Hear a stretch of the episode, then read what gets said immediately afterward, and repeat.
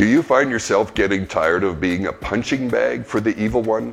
It seems that on every turn you take another hit, one setback after another, one disappointment piles upon the one that happened the day before. You long to be on the victory side and see things turn around. Well, Psalm 91 tells us how you can see things change.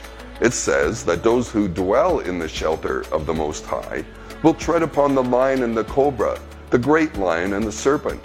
These are allusions to the enemy of our soul, who seeks to devour and poison us. The key to walking over these enemies is living in an ongoing communion with God. This communion brings protection, empowerment, and victory. It's another reason to make a habit of habitation.